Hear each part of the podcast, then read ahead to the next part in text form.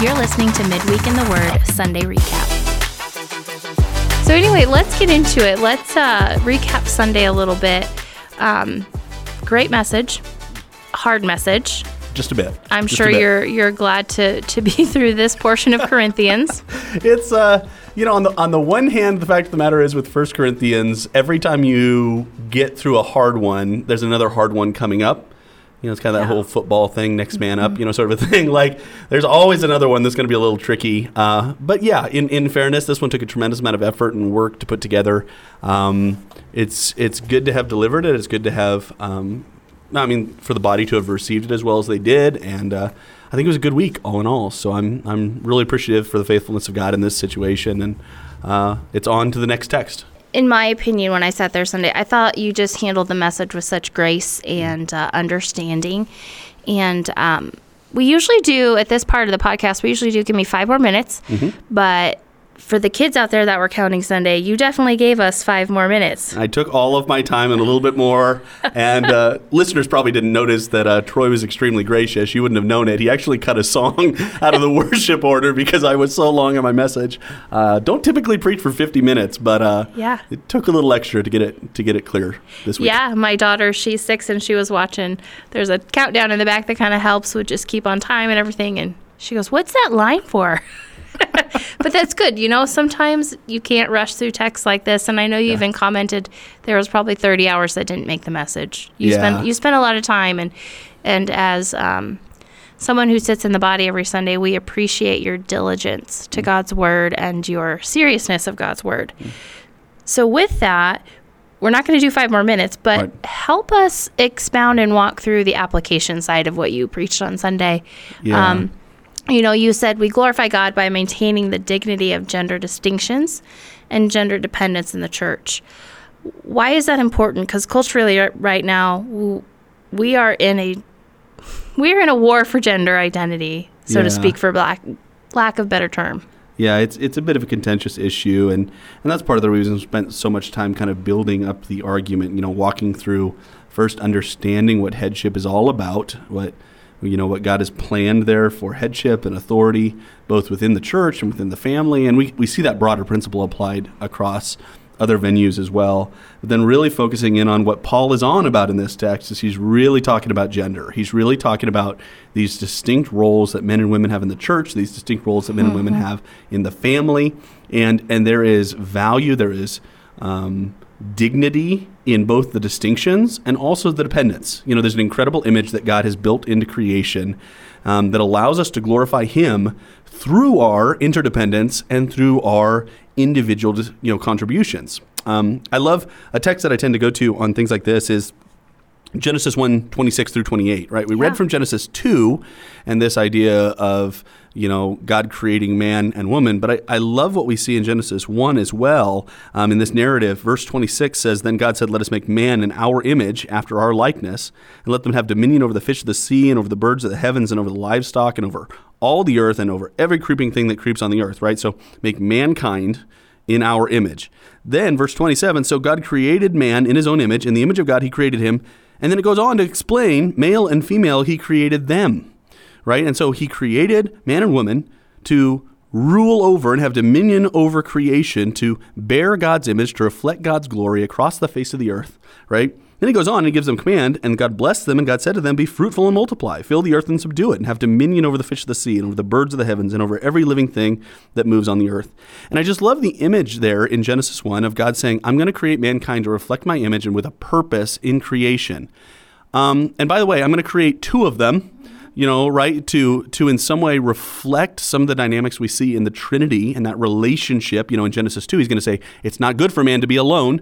I'll make him a helper that's suitable to him. I need these two to reflect my image, both having the same value, the same dignity, the same authority over creation to reflect God's image in that respect, but distinct in their values, right? You know, in in Matthew 19, Paul refers back to this text or not Paul, excuse me, Christ refers back to this text, and he's he's addressing the issue of divorce and what's going on there, and he basically holds up this model of man and woman. Like, have you not heard from the beginning that God created them male and female? There was a value, there was a unique dignity and reflection of God's image that He intended for each of the genders to hold.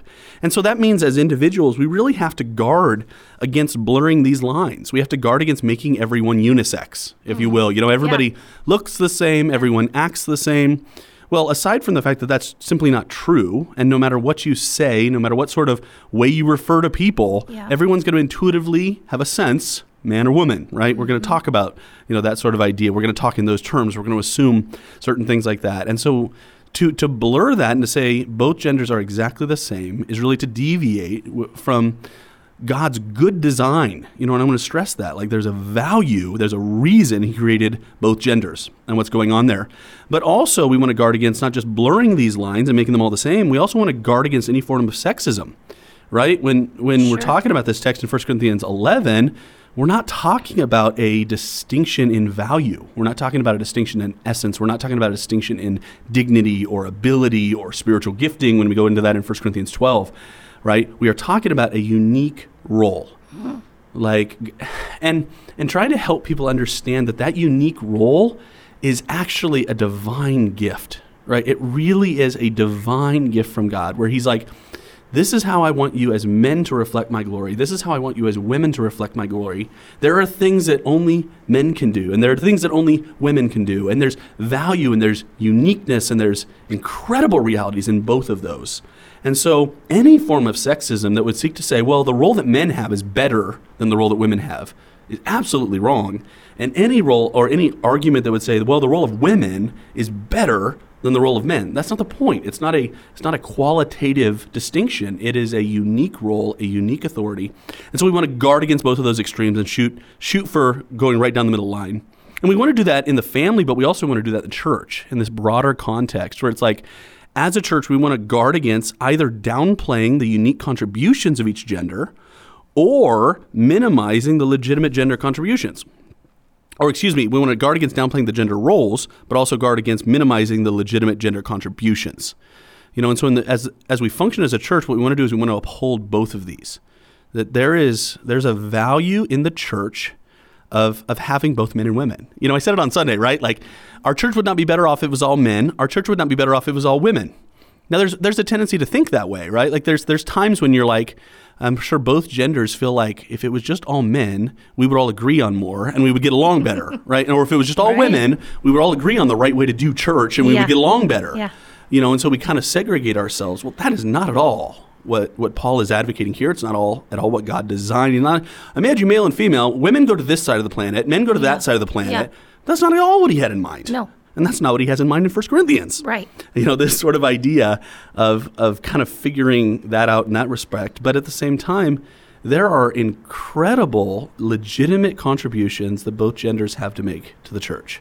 You know i mean there's ministries that i could not do that women do in our church every day. Like there are people that they can minister to and ways that they can minister and ways they can encourage people and activities they can engage in that i could never in a million years do right? And there are things that the men in the church can engage in and can Yeah. and, accomplish, and things like that that the women can't do. And sometimes we get very laser focused in on well, there's that thing I can't do. Yeah, and you, I think one of the th- last kind of points that you made was we glorify God by peacefully submitting to God's design for families in the church. Mm. And that's kind of what you just said. It's Yeah, operating within the gift of the gender that God has designed us to be. I, I think, wow, how off balance would is would the family and church be when we don't focus? I like what you said. We focus so much on what we can't do as a woman or can't do as a man. H- How is that affecting us looking at a ministry or a gospel opportunity or shepherding our children or friends or what have you if you're not focused on who God made you to be? Yeah, that's exactly it. All of a sudden, you find yourself playing in a wheelhouse where you're trying to compensate in some ways um, for for something that you weren't designed to do. You know, it's it's again the illustration we used at the end of the sermon. The idea of like you got two kinds of cars, right? Yeah, you got that was great. I did not see that coming. I I, yeah, I, I worked a little bit on that one because I wanted to draw people into it, and I wanted people to. I wanted the turn to be kind of surprising for people, it and that was the whole idea, right? Right? Because a combustion engine does not operate on the same principles as an electric engine, right? And so it's like we, we're sure we understand, based upon our experience, the way a combustion engine works. Mm-hmm. Missing altogether the fact that God has designed it as a electric engine. And we've you know? done the steps, right? We we took it took you said took it to the man took it to the mechanic who called the manufacturer who did all these there things. Why is this not working? Right. What was applying something that wasn't applicable? Yeah, it's like, oh, well, what if you from the beginning had just looked at the manufacturer's blueprints? Yeah. And in many ways, that's what Scripture gives us, right? If, if we accept the idea that God created everything, He created the universe, He created the world, He created society, He created the church, He created the family, He created the genders. Like He did this on purpose. Back to Genesis 1 26 and 27. He created this on purpose. He's the designer, He has the blueprint. He's revealed to us through the inerrant Word of God what His blueprint is. All right, there's different ways that can operate within families and within churches, and, and it's going to look a little different in each context, but he's got the blueprints. Yeah. He's given us the blueprints. And when we seek to operate outside of that, saying, I'm not really worried about the blueprints, let me talk about my experience. You know, let me talk about the way my car should work. It's like, well, there's different cars. I've designed them. There's different genders. I've designed them with unique roles and with unique distinctions and with unique glory to reflect my glory, to reflect my image. And and just trying to trying to shift our thinking into thinking, look, this isn't God standing back as a totalitarian regime leader saying, you can't do that, you can't do that, and I'm just arbitrary in what I'm doing.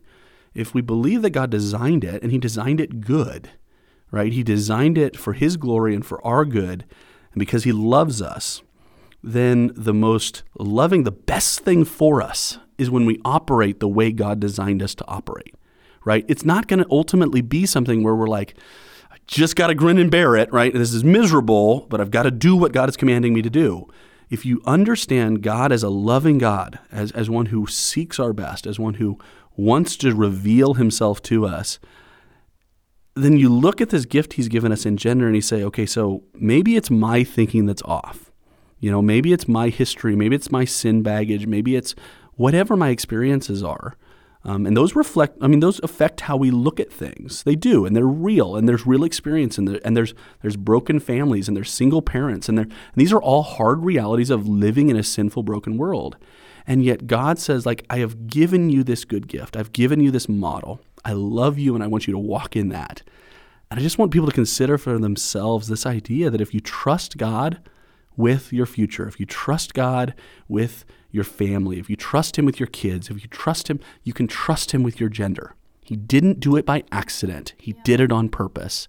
And He loves you. Mm-hmm. And that's a good gift. Well, and it was, I, I know I did personally, and my prayer is that those listening and those who will be listening um, hear your heart and, and what God's word was saying is that it just ultimately comes down to respect and appreciate God's design. Yeah. But without the relationship with Christ, yeah. it's hard to have that heart change. Yeah. Yeah, I, I, I, really wanted to stress that point, especially at the end. I mean, we can feel at times, I think, in the church, like we have to be culture warriors. Yeah. Where we have to go out and we have to fix the culture. And let's be honest, our culture is really confused about gender right now. Oh, yeah. Like this whole topic is a flashpoint yeah. for a deeper rebellion against God that's true in our culture. Mm-hmm. And I think sometimes as believers, we feel like we've got to go out and we've got to fix it because we see that something is, isn't aligned with Genesis 1 and 2. Mm-hmm. There is a rebellion against what God designed the world to be. But there's always been a rebellion against what God designed the world right. to be. Ever since Genesis 3, that's been the thing, right? right? God designed Adam and Eve to live in right relationship with Him and right relationship with each other. Well, Genesis 3 comes along. They're not living in right relationship with God. They're not living in right, right. relationship to each other. They're fighting, and they're not in right relationship to creation either, you know, as a result of all that. And so, like, trying to remind, remind ourselves that, like, what's the solution to that in Scripture? Scripture offers Christ as the solution to broken homes and broken churches yes. and broken marriages and all of that. Christ is the model for what this should look like. And Christ's relationship with the Father is the model for what that should look like. And so ultimately, when it comes to some of these things that seem so foreign to us when we have grown up in this culture, they're like, that seems so domineering. That seems mm-hmm. so offensive. That seems so, whatever the case might be. The, the ultimate standard is do you know the God who created you? Mm.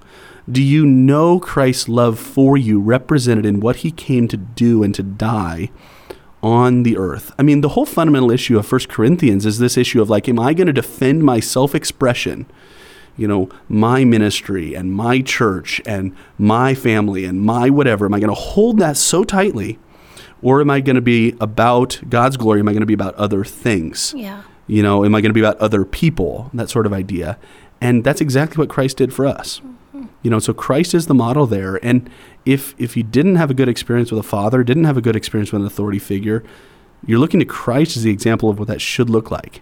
And if you know Christ and you know his love for you, you can trust him Yeah. with the way he's designed you to function. You can. He, he's not some capricious God in heaven waiting to smite people. Like that's not. That's, I mean, I'm not going to downplay the, the wrath and justice of God. That's not my Absolutely. point. But like Right. that's not Jesus's point here. And if if you want to trust Him with who He's created you to be, you need to know Him. Because once you know Him, you can trust Him with your future. You can trust Him with your um, emotions. You can trust Him with the role He's given. You can trust Him with your body. You can trust Him with anything if he'll you know guide Him. you. Exactly. Open exactly. Word. That's it. That's it. Yeah. So what where are we headed? What do we what do we need to do to prepare? Okay, this is another one. A lot of people know the one that comes right before it, right? Because of the whole gender thing, the debates over that. A lot of people that, if you've been in the church any length of time, you've probably heard 1 Corinthians 11, 17 through 34 read in light of the section in the middle that addresses communion. This is the, the sample right. text We're related to. Okay. uh, You know, I giving to you what I first heard from Christ, that on the night he was betrayed, you know, and taking the bread and the cup, and, and it's a communion text. But at times we have a tendency to forget that it is the communion text sandwiched in between two reproofs on how the church is taking communion. Um, he's addressing the way that they're taking communion in an unworthy way. They're taking communion without considering, shockingly, 1 Corinthians, any of the other people in the church Interesting. right? So what you've got is you've got um, we'll go into this more on Sunday, but you've got the rich people showing up early because they've got the time and they're bringing the nice food and they're going and eating the nice food, and then you've got the slaves who get off later. They're coming. There's no food left, but the rich people are already drunk because they've been partying, and, and, you know Right. he's like, okay, you see how this self-expression, self self-centered focus is manifesting in your, and the irony is, I mean, Jude 12 refers to this communion meal as a love feast. And that would have been a terminology that would have been very common to the early church. So he's like, so this thing that's supposed to manifest your love and self sacrifice, and kind of like a potluck where everybody brings their own Yeah. food, sort of a thing, and we all just share in that reality. They're supposed to manifest that sort of interdependence, that sort of love for one another. And it's not Instead, you're just clicking up and you're doing whatever you want. Some of you are drunk and others you are starving. And like this inconsistency is ridiculous. It's supposed to be communion, guys. You know, it's supposed to be so. So yeah, I've tentatively titled the message "Putting the Community Back in Communion." oh, I like it. Okay. because that's the idea. Like Yeah. he's he's addressing that subject, and so I, I love the text because we're going to focus the whole Sunday morning around communion. We're going to teach a little earlier in the service, then we're going to spend some time in reflection, considering what we've heard.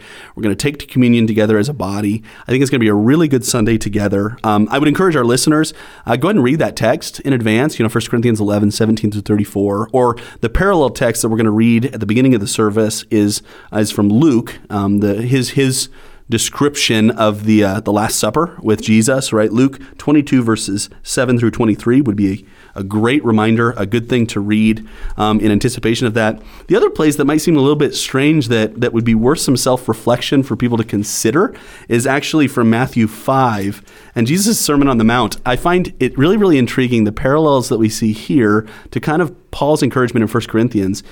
Jesus is addressing the issue of anger, right? And he said, You've heard it said that those of old that you should not murder. Whoever murders is liable to judgment. But I say to you, whoever's angry with his brother will be liable to judgment. Whoever insults his brother will be liable to the council. And whoever says, You fool, will be liable to the hell of fire. We're typical of that teaching of Jesus. And then he goes on. So, if you're offering your gift at the altar and there remember your brother has something against you, leave your gift there. Before going to the altar, first be reconciled to your brother and then come and offer your gift. Okay, communion is not a sacrifice. It's not the altar. Like we get that idea. But you see the same sort of idea that Matthew is describing here of Jesus' is teaching that like, look, to, to offer this up, to have this personal moment with God, right? This this idea of giving this sacrifice to God while you're harboring this resentment against your brother because you're angry and been fighting with each other. There's something inherently inconsistent about that. So he said, so instead, go resolve it with your brother, get things kind of square on that level, and then take your altar to God. Right? Or, or take your sacrifice to God. That's very similar to kind of Paul's encouragement here. He's like, take, take some time, examine yourselves. Like, is there something going on? Are you are you eating disregarding the body? Are you eating ignoring the other people in the church? Are you eating um, just not worried about the issues going on between the two of you? Um, instead, resolve that, then come to the Lord, and and and he talks about celebrating the Lord's Supper in 1 Corinthians as well. It sounds like it's not going to be about me.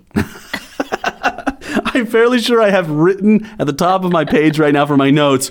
Communion isn't about you. Yeah. like that's what I'm hearing. that's a part of it. All right. Well, thank you. We will sit down next week. My pleasure. I'll be looking forward to it. Thanks for listening to Midweek in the Word Sunday Recap.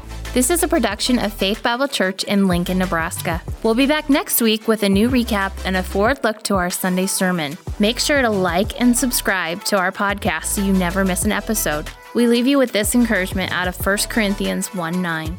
God is faithful, by whom you were called into the fellowship of his Son, Jesus Christ our Lord. We'll see you next week as we sit down with Pastor Brad for another episode of Midweek in the Word Sunday Recap.